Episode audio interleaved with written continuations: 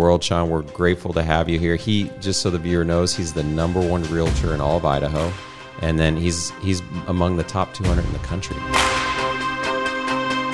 I think the funniest thing that I and I've told people this before. I think it's easier sometimes to sell a million dollar house than it is a hundred thousand dollar house because for the like a first time home buyer, that's their biggest investment they've ever made in their life. Sure. And, I mean, they are so stressed. Mm-hmm. Whereas what I'm selling, it's not a need, it's a want. They've attracted literally the wealthiest people on planet Earth. These are hmm. some of the best communities that money can buy. They don't get better than this. This is the top of the food chain, like the very, very top. These guys know how to market like I've never seen. They have they understand brand like I've never seen. I am pumped right now, right here, to have Mr. Shawn Taylor in the studio today. This guy, if you don't know, you probably do, but if you don't know, this is the premier realtor for our market. Uh, he's a broker that deals with the A-list celebrities of our community, the best athletes in our community, and the top business people all over the world.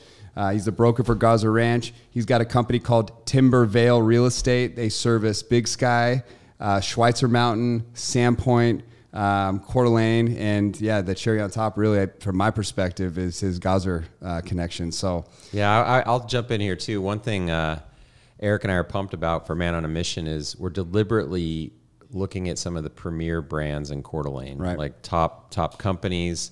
What makes living here incredible, the lifestyle, both from the day to day life, even up to the luxury market. So, a neat thing that people don't know is I don't think really the broader community knows the level Shawn plays at because one of the things, having worked in kind of with the real estate community broadly here, is uh, Shawn's one of the most understated, chill, relaxed. Don't don't be fooled by this because the Yeah. man's obviously accomplished He's quite a lot. He's faced a lot of dragons, but if you ask anybody in real estate about him, everybody will tell you they love his way of being. Totally agree. They love. He's like they, they'll tell me things like I've heard. God, just being with Shawn, he's present. He's with you. Yeah. Like he he's he's always carefree, lighthearted. He but you can imagine, and we'll get into it, like he's dealing with some high level people, so it's not like he doesn't know how to negotiate or any of those things. Right. Don't be fooled. there's a finesse. so I'm have. really intrigued to ask at, dive into your world, Shawn. We're grateful to have you here. He just so the viewer knows, he's the number one realtor in all of Idaho. You wouldn't know that because he doesn't even market it, right? So, but he is the number one, and then he's he's among the top 200 in the country. Yeah. So right here in our town. So, Shawn, thanks for being here. I think as a first question before we get into like where you are today.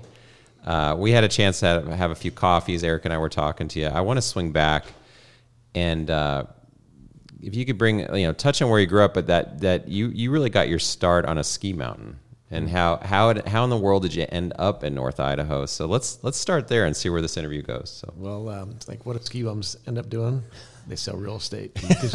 kind of keep the lifestyle going a little bit. Yeah. But I was I grew up in Kansas. You know, we do the ten hour bus ride in high school and go ski and everything. And I fell in love with the mountains.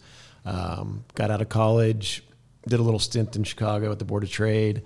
Uh, one of my dad's salespeople got sick back in Kansas. Went back to help out him. After about six months in Kansas, I moved out to Colorado and uh, started actually started out at a t-shirt shop that was a friend of my dad's from ski school back east at a place called Peek'n Peak in upstate New York, and then um, I started waiting tables at the Hyatt in Beaver Creek, and that was great because I worked at night, snowboarded every day, was snowboarding 130, 140 days a year. Oh, Um, did that for about five years, and then kind of got to that point of I was 28. I was like, well, I kind of got to get real with my life. I don't want to be doing this till I'm 70. Yeah. I mean, there was guys doing it, but it Right. wasn't. I just didn't see myself on that path, and so went back to Kansas, tried to work for my dad again for a bit, and just was couldn't be in in the flatlands anymore. So I said, hey, I'm gonna I'm gonna go to the mountains. I did some research, looked at Bend, Oregon, Kellogg, and Schweitzer or Sandpoint to open a snowboard shop. Uh, Bend, Oregon, the town was too far away from the hill. Kellogg, I that was back when it was smokestacks and no greenery. I just turned right around, went across the Long Bridge, lakes, mountain. Oh, I'm going to figure this out. Yeah. Open a snowboard shop in '94. right above Sandpoint, Idaho, at Schweitzer. Yeah. Yeah, one of the most beautiful places in America, by the way. That town is so cute, so quaint. Yeah. There's so much like happening in that little town. But you have this beautiful mountain, and then one of the most incredible lakes in all of Idaho, and that, maybe in America. That, that long bridge, you come across that Yes. bridge, you're like, whoa, Love that what is this? Yeah, it's like your Yeah. entry to like heaven. Yeah. Yeah, Sandpoint's good. a special place for sure. Now you picked well, I think. I mean, I think that's what drives a lot of people up here is the natural beauty of this Coeur d'Alene market. Yeah, how would as a man who sells Schweitzer, I want to hear how you talk about it. How do you talk? Because you you have a unique look into it. Like, what sets it apart? Schweitzer. yeah. Exactly. Schweitzer. Yeah. don't tell anybody about it. Well, you just you could still ski into the chair in midweek, you know, and hmm. there's so many places that are so crowded right now. And even though Schweitzer's becoming discovered and this whole area is becoming discovered, it's still compared to everywhere else, it's not crowded. Yeah. and it, it's an amazing hill, a lot of you know varied terrain, different snow conditions. It's just it's a special place. Right. Beautiful views. Yeah. Yeah. So, how? So you got into you you opened. How did you open your first ski shop there? So, well, it's kind of a funny Snowboard story. shop, yeah. Uh, I was walking through downtown. There was a store there that had some cardboard up in the window, and I had been told that somebody was maybe opening a snowboard shop. And I so I pushed in on the door, and it was open. And there's this guy behind the counter, and these three kids like, "Oh, we can't wait till you open. We're so excited." And I'm like, "Oh, this is the guy, I think." So I'm like, "Hey," uh, he's like, "Can I help you?" I was like, I heard you were maybe opening a snowboard shop or something. He's like, yeah. And I said, damn. I said, you beat me to it. I said, I was thinking about doing that here as well. He's like, well, actually, my partner just crapped the bed on me, and uh, I need I need a partner. Wow. Oh wow. So we wandered down the street to Kamloops, a little bar there. That's where the Panida Little Theater is right now. Yep. And uh, had a couple drinks, and seventy five hundred dollars later, I owned half a snowboard shop. Oh, that's wow. amazing. Yeah. What a story. Yeah. So many people just thinking about entrepreneurship because it's like sort of the heart and soul of Yeah. like everything, all the people we talk to, all the things we do. But so many people think that like, how do I start? I hear this all the time. People constantly ask me, how did I get started? How do you get started? They, they think they have to have it all figured out. And here's a guy that just shows up in town and he really gets in for no money. I mean, 75, don't get me wrong, is a lot of money, especially for probably, you know, that time period for a young man, you know, getting up. But the reality is, is in the big scheme of things, like you're setting yourself up just by showing up and saying yes to the thing and just mm-hmm. figuring it out. Mm-hmm. Because this led, this, this one little decision to move to, to this market led to a life connected to some of the most influential people in the world, some of the wealthiest people in the world. I'm not talking like just nine figures. I'm talking 10 figures, 11 figures. Like that's his reality. And he's so understated here. And it all goes back to a little snowboard shop in Sandpoint, Idaho that a guy crapped out in. He put 7,500 on and he's in business. Like what a story! Like right there, like that should inspire a whole bunch of people that want to do the thing and they're thinking they need to have it all figured out. They don't have enough money. Like there's countless ways to get started, but I just feel like I wanted to just shed a little light on what I thought was just a simple golden nugget to put yourself where you want to be, say yes to an idea, and then just figure it out. And maybe luck will jump on your side. Yeah. Talk talk to about real estate because you know you're 58, Shawn. 56. 56. Okay. I'm aging. 57 in like two yeah, months. yeah. 57 two months. All right, cool. Slow down. Um, Hey now. I know I've got gray hair, but come on. uh, 52. Um, spirit of a 20 year yeah, old. edit that That's right. remark. No, whatever. So, uh, but you, Gozzer came later in your real estate career. It so, did. So, I mean, you you earned your chops and hit levels of success long before, Way before. Gozzer came to be, which again Obviously. opens future doors. But talk to us about the bridge. yeah, the bridge from from running a ski shop to getting into real estate to Gozzer. and maybe start with sort of the the metrics of the of the snowboard shop mm-hmm. and then and then bridge that leap because Yeah. I'm still curious like that entry point into business for you obviously probably taught you a lot So what happened was we got the snowboard shop up to doing probably 500,000 a year. oh good So, you know, we were making, I don't know, 80, 90,000 bucks a year, but for two guys, because I had a partner, it's just not quite going to cut it. And uh, I- said, I'd always wanted to get into real estate. I'd always kind of, you know, driven around and looked at property and everything. And so I always kind of had that eye on real estate. And I was waiting tables at the floating restaurant out in Hope because needed that second stream of income because Wow. And um, one of the waitresses there was like, or server, I should say, I'm sorry, uh, said to me, Well, hey, you know, Don's looking for an agent up at Schweitzer. And I lived up at Schweitzer. So I went and got my real estate license. And they just basically threw me into the office up there and I started selling real estate. I was the manager of the office with, you know, brand new a- agent and everything else and just kind of got thrown into it. And I always liked kind of concentrating on one area where I knew it really well and it was a little bit more compact as opposed to having to drive all over town and everything. But the cool thing about that was my first sale was uh, Marty Becker, who's chicken soup for the pet lover's soul. He's kind of he's on Good Morning America and Yeah. everything. Oh, yeah. He knew me from the snowboard shop, and when he heard I was in real estate, he's like, "You always took care of me at the snowboard shop. I know you'll take care of me in real estate." wow The transfers. And, and I found this piece of property on the lake that was awesome. It was actually, I think it was the highest price lot sale right off the bat that they'd had and Yeah. ever. And so kind of boom, off we went. So the chicken soup is that the same? Because I I met Mark Victor Hansen. Mm-hmm. So is that his partner or? It's the same series. But it's a different author. Yeah. Okay. Mm-hmm. Interesting. Yeah. Yeah, because he actually writes the book, but yeah, it's a whole series, chicken soup. Yeah. and they take experts. He's the in their number one author I think in the world. Yeah. It's like those guys that wrote mm-hmm. those chicken soup series, like almost 700 million books sold or something. Yeah. Like it's over half a billion Incredible for sure. run. And he lives north of Bonners, you know, just family guy, just Good wonderful person. Yeah. Insight to with the type of people that are coming right to Shawn's lap. But this is his first customer. That's my first sale. That's yeah. first- awesome. That's amazing. Yeah, my broker was like, "What are you doing?"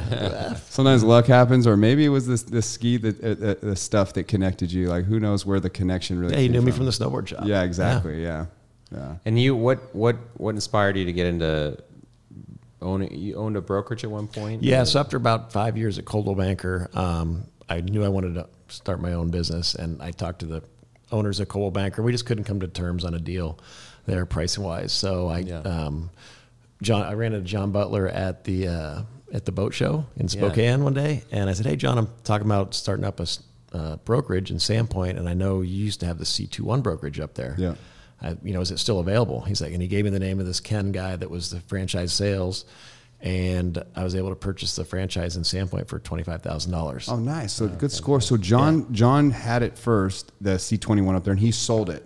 He didn't sell it. He just kind of gave it up. He was like, you know, it's a tough market to break into. Yeah, right. It's it's a little bit, you know, uh, to make sense for John. yeah, Yeah. It's just and so um, we I got the brokerage. I went and recruited a couple agents, and then actually brought in a partner who was one of the top agents in Sandpoint. Right.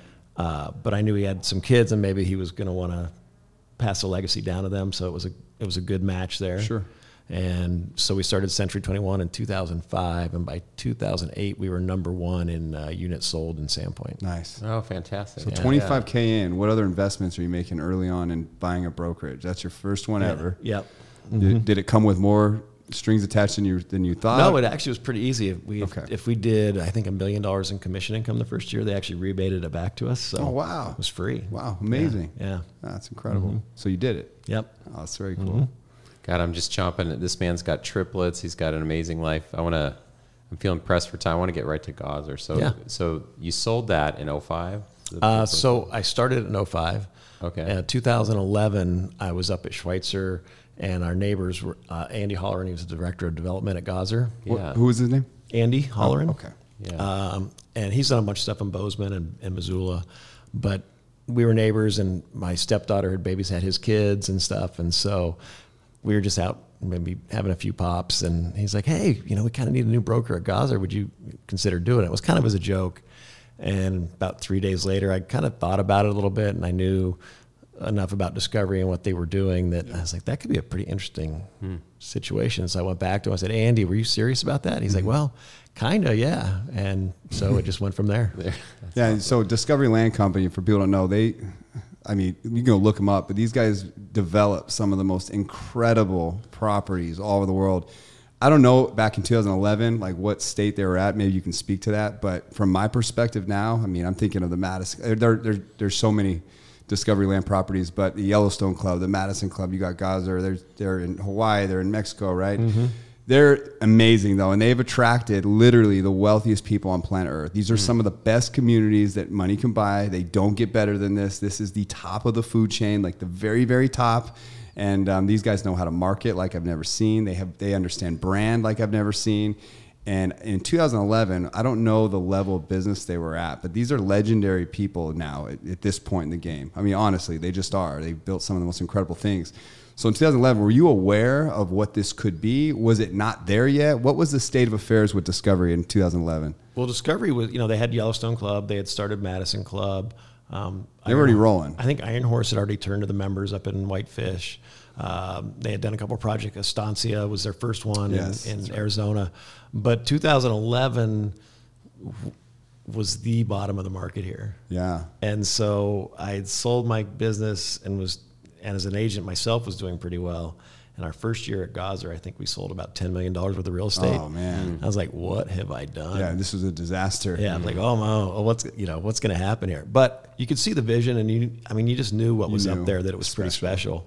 And even then, I think you know we were selling homes for a million dollars, and and local agents were like, "Well, how can you sell something that's not on the water for a million dollars?" yeah, I get that. It's like, well, it's it's Gozzer, you know. Yeah, it's Gozzer. And we'd been members since 2006, so I I knew what Gozzer was all about, Right. and you could see the potential there and how just what a special place it was. and is special. When members from other Discovery clubs would come there, they're like, "This place is so great." Yeah. Yeah. It's really unique if you look at like uh, the history of a country, the history of humanity, to get to be with someone in the one percent, just to meet one individual at a top top one percent of one percent of success is a gift. If you converse with them, get to know them, but here you have a whole community of individuals that are incredibly successful. What are some of the what are some of the things that you get asked about what it's like to work with that kind of population? Some of the things that stand out to you over the years that you observe to be significant, like what comes People think must the- ask you. Yeah. they're successful people and they're all driven, but they're just like the rest of us. I mean, you know, they have the same concerns, same worries, and so it's really just relating to them as a person. It's not like, oh, you know, you must be this. Yeah, right. amazing- Fanboy. You, you can't be overwhelmed by it. Yeah. And they don't. They appreciate when you're not. I mean, they do like to share their story Yeah. because they've all been successful, but a lot of times you kind of have to draw it out of them. Right. Now, obviously, some of the you know it depends on the industry they're in too. If you're in, say, an athlete or um, a celebrity of some sort, you're a little more used to being in the public eye. But a lot of these guys, you know, built very successful businesses, and nobody Right. knows who they are Right. They must love that. and they love that. I mean, I think the greatest story I got actually was when I lived in Kansas. Um, uh, Bill Koch uh, was actually knew him through a, a family friend, and he said the worst thing he ever did is their company name wasn't Koch Oil at first; it was something different. But they were in New York and couldn't get a table. And his finance guy was like, "Well, you need to change the name so these people know who you are." And they made it Koch Oil, and now he's well known, and Yeah. he doesn't like that. oh, I bet. So Yeah. it's it's uh, it's just learning how to relate to, and like I said, they're all just Yeah. we're all looking for the same thing, really. Yeah. So with Gozzer, I mean, you're, you're you're you have a front row seat to all the movement in this very exclusive community of people, right?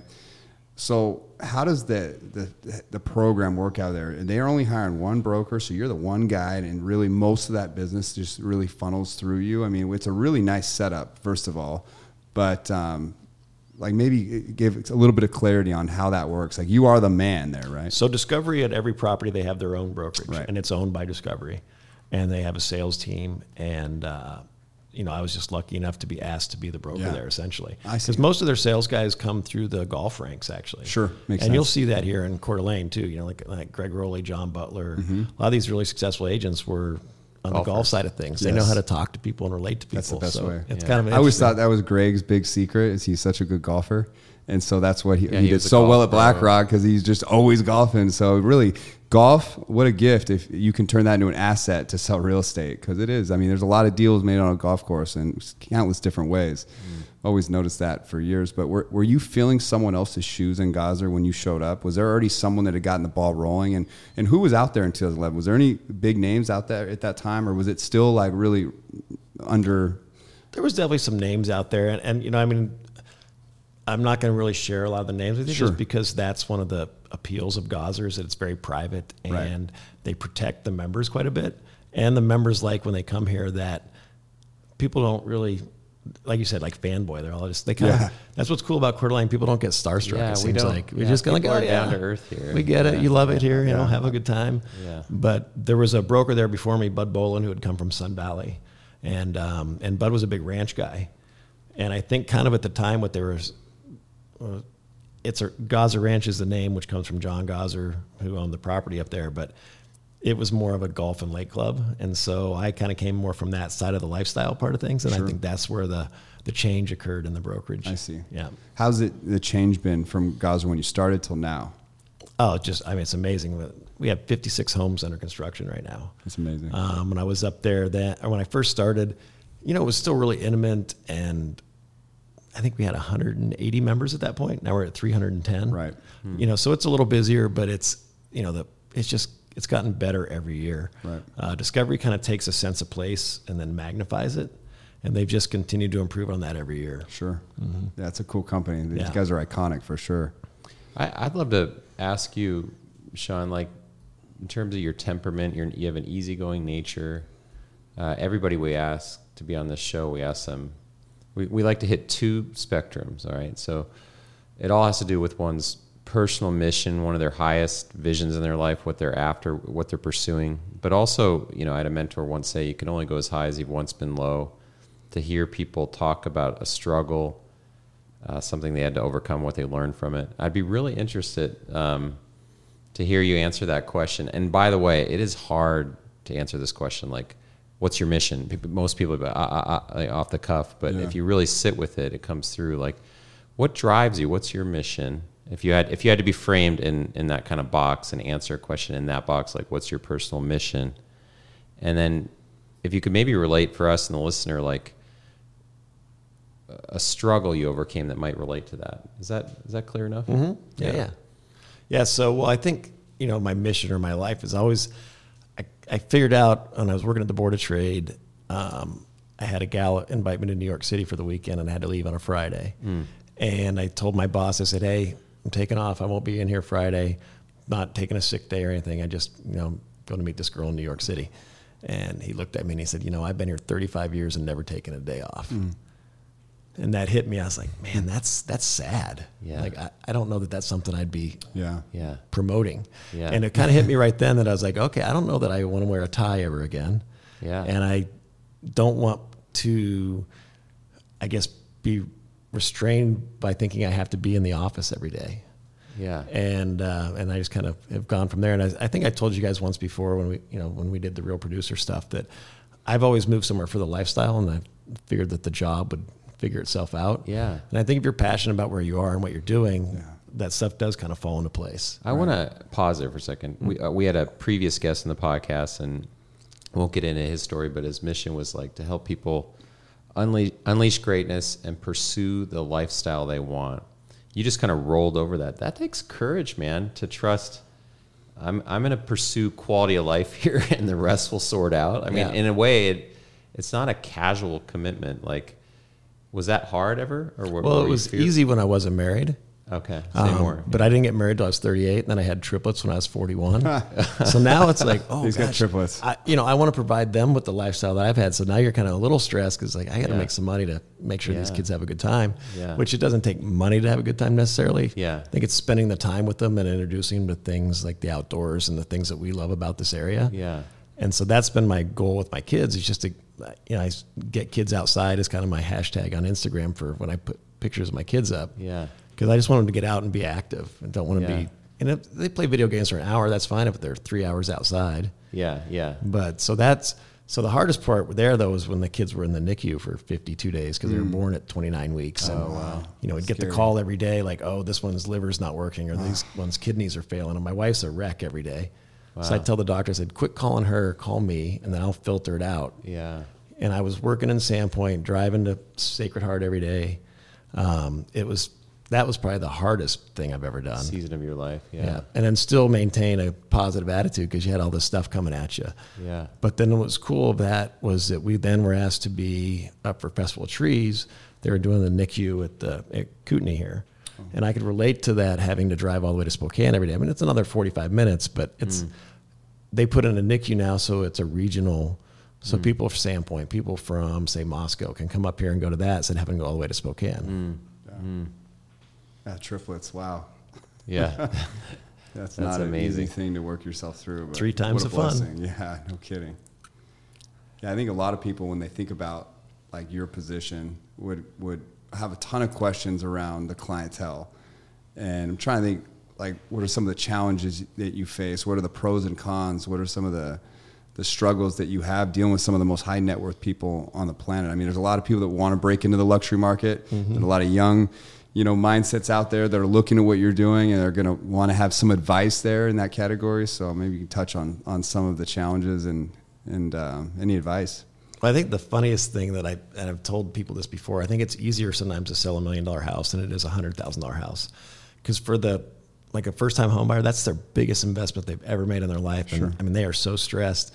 Mm-hmm. Whereas what I'm selling is it's not a want or it's not a it's not a need, it's a want. Right. Like I want this lifestyle, I want to live in this place. So I think in a lot of ways, luxury buying is easier or selling is easier, mm. but it's also they don't need it, so it's not as always in demand. Sure. It's a little more subject to the whims of the marketplace. right So and then the other thing is people. I think they get overwhelmed talking to successful people. They're a little afraid, maybe like, well, they're going to think that you know maybe they're afraid of themselves, like they're going to see through me. I'm not really know what I'm doing, and it's hmm. just having that confidence that you know what you're doing, you're good at it, and you can relate to people. Sure. Yeah. That's that's good advice, really. Yeah, you you mentioned. I'm remembering now in a conversation a while back that you were really struck that the motivations behind a buyer, let's say in a luxury market, um, if I remember correctly, they were they were pretty very relatable. Like they're thinking about their family and experiences. Say more about that. Like they think about a purchase. There's a lot more meaning to it than you'd realize. What I get from so many people at Gozzer is that we they remember growing up and going to the lake with their family, or Hmm. you know skiing or tubing or whatever it is, and they're trying to re- recreate that for their Right. kids. Like I just want my kids to have that feeling that I had when I'd go to the lake on the weekend, and Hmm. and and Coeur d'Alene speaks to them as that because you go downtown, that seems like there's a parade every other weekend. You know, Yeah, it's so it's like. Mayberry, you know, or Yeah, it's 100%. and, and it's how we grew up where. Your parents sent you out the door in the morning and said, "Don't come home to the street That's lights it. turn on." Totally. Yeah. That's what it's like at I came home at dark. Yeah. That's so you did know, I. yeah. And they, they have that at Gozzer for their Yeah. kids. Yeah, But you can they do that because it's a community. Everybody watches out for one another. Yeah. So, Yeah. but I mean, it just makes me sad that not all kids get to experience. It's true. that. Yeah, hmm. it's it is sad. I I was lucky enough when I was little. My grandpa had a secondary lakefront home up in Lake Tahoe. Yeah. And my favorite memories of my childhood, actually the best part about my childhood, was going up to Lake Tahoe in this in the spring to break open the cabin, and Yeah. then the cabin smells. It was nothing fancy, mm-hmm. just It had tiny that little- musty smell. In your yeah, yeah, We'd clean. We'd all the, we had to do the pine needles. There was we had to oil the decks. There was all these work that had to be done. But I realized part of my success in my life was well. First of all, I stacked up quite a few chips as a youngster that I leveraged. But beyond that, I really was chasing like this childhood feeling. It was a smell. It was a scent in the air. It was an mm. emotion. And I think I came as close as I can to get out. You really can't fully capture it, but Hayden Lake did that for me. Yeah, because you have a little nostalgia wrapped around. Hundred percent, Yeah, we. But it's funny you say the smell. Yes. Because that's one thing that other people say when they come up. Oh, really? Oh my gosh, it smells so clean smell. up here. Yeah. You come from LA, you know, you're smelling smog and Right. ozone, and Yeah. it's all pine trees and Yeah. like, and it's so green. It's awesome. Yeah. I hear a lot of people talking about Coeur d'Alene, and you mentioned it from LA. We're driving a lot of Californians up here. I mean, there's such a spotlight on this market right now. Um, I don't know if you feel the influx of people coming here, um, or if you could speak to that, but it does seem like Coeur d'Alene's really on the map right now. I think it was Wall Street Journal that put Coeur d'Alene as the number one city in America during COVID. I can't remember the exact context of that article, but we were on the cover. Yeah. Um, but do you feel the surge? And I mean, how I always imagine Gozzer being, and for that at least that community, but Coeur d'Alene at large, really was someone's friend, business partner would come up to golf for a vacation, then they buy property, and it was so that one by one word of mouth. But now it feels like you know this is the next like Aspen almost, and you know, or one of these markets like that. It's super well known. Um, but do you get a sense of that from your perspective? That Oh, definitely. Yeah. to? When we first start, or when I first started, it was if you told somebody about Coeur d'Alene, like, oh, the, they knew the floating green. Okay. That put us on the map. Like, Yeah. Oh, you guys have that floating green. That was it, right? And now it's uh, all their friends are inviting, you know, like they're inviting their friends up, and you talk about Coeur d'Alene. Oh, that lake is beautiful. They Right. they know the area, and you know, and we had some bad press back in the '90s as well that people knew about. I remember getting interviewed about that, but now I think if if we had Montana behind our name instead of Idaho, we would have blown up long ago. Right. Hmm. So we're just starting to get discovered, but it's I used to have the kids like at the snowboard shop, just I can't wait to get out of town. I got to get out of here. This place is so boring. And I'm like you guys, it's pretty good. yeah, they don't have Yeah. a clue. And then they come how back five, six years Yeah. later, and they're like, "Oh man, you were right. This place is Yeah. awesome." And the outside world's discovering how awesome Yeah. this is. And you know, let's try not to make it not awesome. we need to keep it that way. I mean, it's a, I think that's the biggest fears people have in this community is that pe- outsiders are going to come in, they're going to press their ways upon this Mm-hmm. this community. Um, from my perspective, we deal with our business deals with so many people that have just bought into this market. We're one of the first beneficiaries of that process. But I will just say, from my perspective, these are some of the kindest, most giving people that are coming from different places in America. These people really like value what's here, and I think they're bringing, for the majority of them, I think they're bringing that. I just some of the best people I know are from happen to be from California, and they're just game changers. These are the people that give, they never take. They're really winners in society, and they're valuable assets for your community. They bring a lot to the community. I will say prices though. This market seems like you know we're kind of pushing out our children uh, in this community. It's so expensive to live here. How can these kids like work and, and, and grow in this market and stay around because everything's so expensive. Do you see like it's just from your perspective, kind of the top down look, um, you know, a way for us to really create an economy here that supports the youth so they can afford to live here? Well, I think the stuff like they're doing at, at the Hive and the Den and all those types of things that Yeah. you know bring in entrepreneurial because there's you can work anywhere now and that's what people are discovering. Right. But a lot of money money's coming into the area, so it's driven prices up. So the people that you know are, have been here forever are getting priced out. Sure.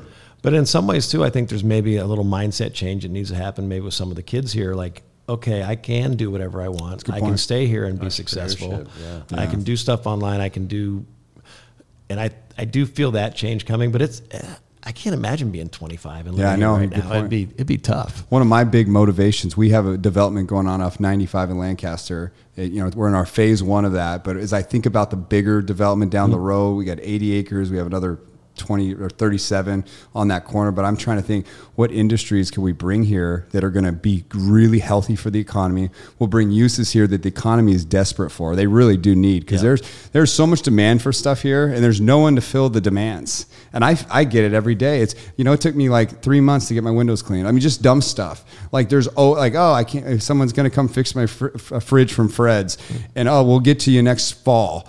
Like it's like that around here. There's just a demand, and if young people spot the opportunity, and if you know entrepreneurs step up to the plate and take some big risks, we're in that game now. We've secured all the land. We really want to bring some industry here that'll hopefully be some high paying jobs, some tech jobs. Like who knows how we do it, but my from my perspective, it's the people that are in Gozzer, and I know a lot of them, and there's some just solid humans out there. I was just talking one yesterday and the day before yesterday, and like they're looking at Coeur d'Alene now, almost like, all right, well, you know, I never considered Coeur d'Alene as a place I want to invest and really help build up the economy and, and really contribute in a way that's valuable. Most people don't think of that but it is valuable. All this dollars in, in flowing in here to create actual an economy out of that. Um, but I think that there's a really beautiful, bright future here. Um, you know that you know young people should be looking at with like clarity. Like this is a lot of opportunity here. I, think there's more and more now. I mean, for a while there, it was probably it was logging and, and mining, and Yeah, now summertime. it was tourism. And, but I think there's more than that that we can start to do for the kids and the, Yeah. the the people. Like when Gozzer first started, there was kind of this attitude: "Oh, it's you know this elitist out there, Yep. and they don't care." I get it. And now you look at how much money is being driven back into the community and the the, the philanthropy people are doing, and and a lot of it they don't they don't tell people what they're doing. No, but they there, there's been, I mean, millions and millions of dollars donated back to this community. Community Cancer Fund, 100%. Um, you know, Yeah, they did Boys and Girls job. Clubs. Yeah. the- they the Gozzer members invest back in the communities I that agree. they live in, and it's pretty cool. Yeah. Um, they bring cool events here. They bring they, they really bring a, a spice. But Community Cancer Fund, I think that's a p- good place to give a really quality shout out because what they've done in this community, I think, has been pretty amazing. you know, they- local guys yeah, doing it, right? But yeah. they're bringing in all this outside money and, and doing amazing. Fritz well. Wolf and the Gees, they, those guys are just amazing people. I look up to them. Those are people Mm-hmm. that I look at as role models and someone that I try to mirror and be like. But I mean, those guys are game changers. You got you got to give them credit. You know, there's there's all these mouthpieces that may not be happy with Coeur d'Alene, the growth or whatever. But at the end of the day, like you know, like this And community, inevitable. I mean, I hate it's going to happen it, whether you like it or not. Mhm. We're lucky that it's happening with people Yeah. that care about America and freedom and the community the way it is. Because that's who we're drawing here. Let's be honest. Mm-hmm. We're drawing like-minded people that want to keep our streets safe. They're trying to, you know, escape the places where they see like government overreach. Like these are the things that Coeur d'Alene draws. Bottom line, end of story. Like so, Yeah. it's better that because these are the givers in society, not the takers. I promise you. Yep. Yeah, I think it'd be awesome too to, in lieu of our time to wrap up, swing back to this mission-driven question for you, Shawn. I, Sure. uh, you remind me, I can't remember his name. He's one of the co-founders of Netflix. He's like an angel investor in multiple companies, and he always it reminds me of your story about working in that stock-related uh, capacity and that Friday to go on a simple date or whatever. Yeah. But he was like, "Look, man, for 30 years I've invested in multiple companies.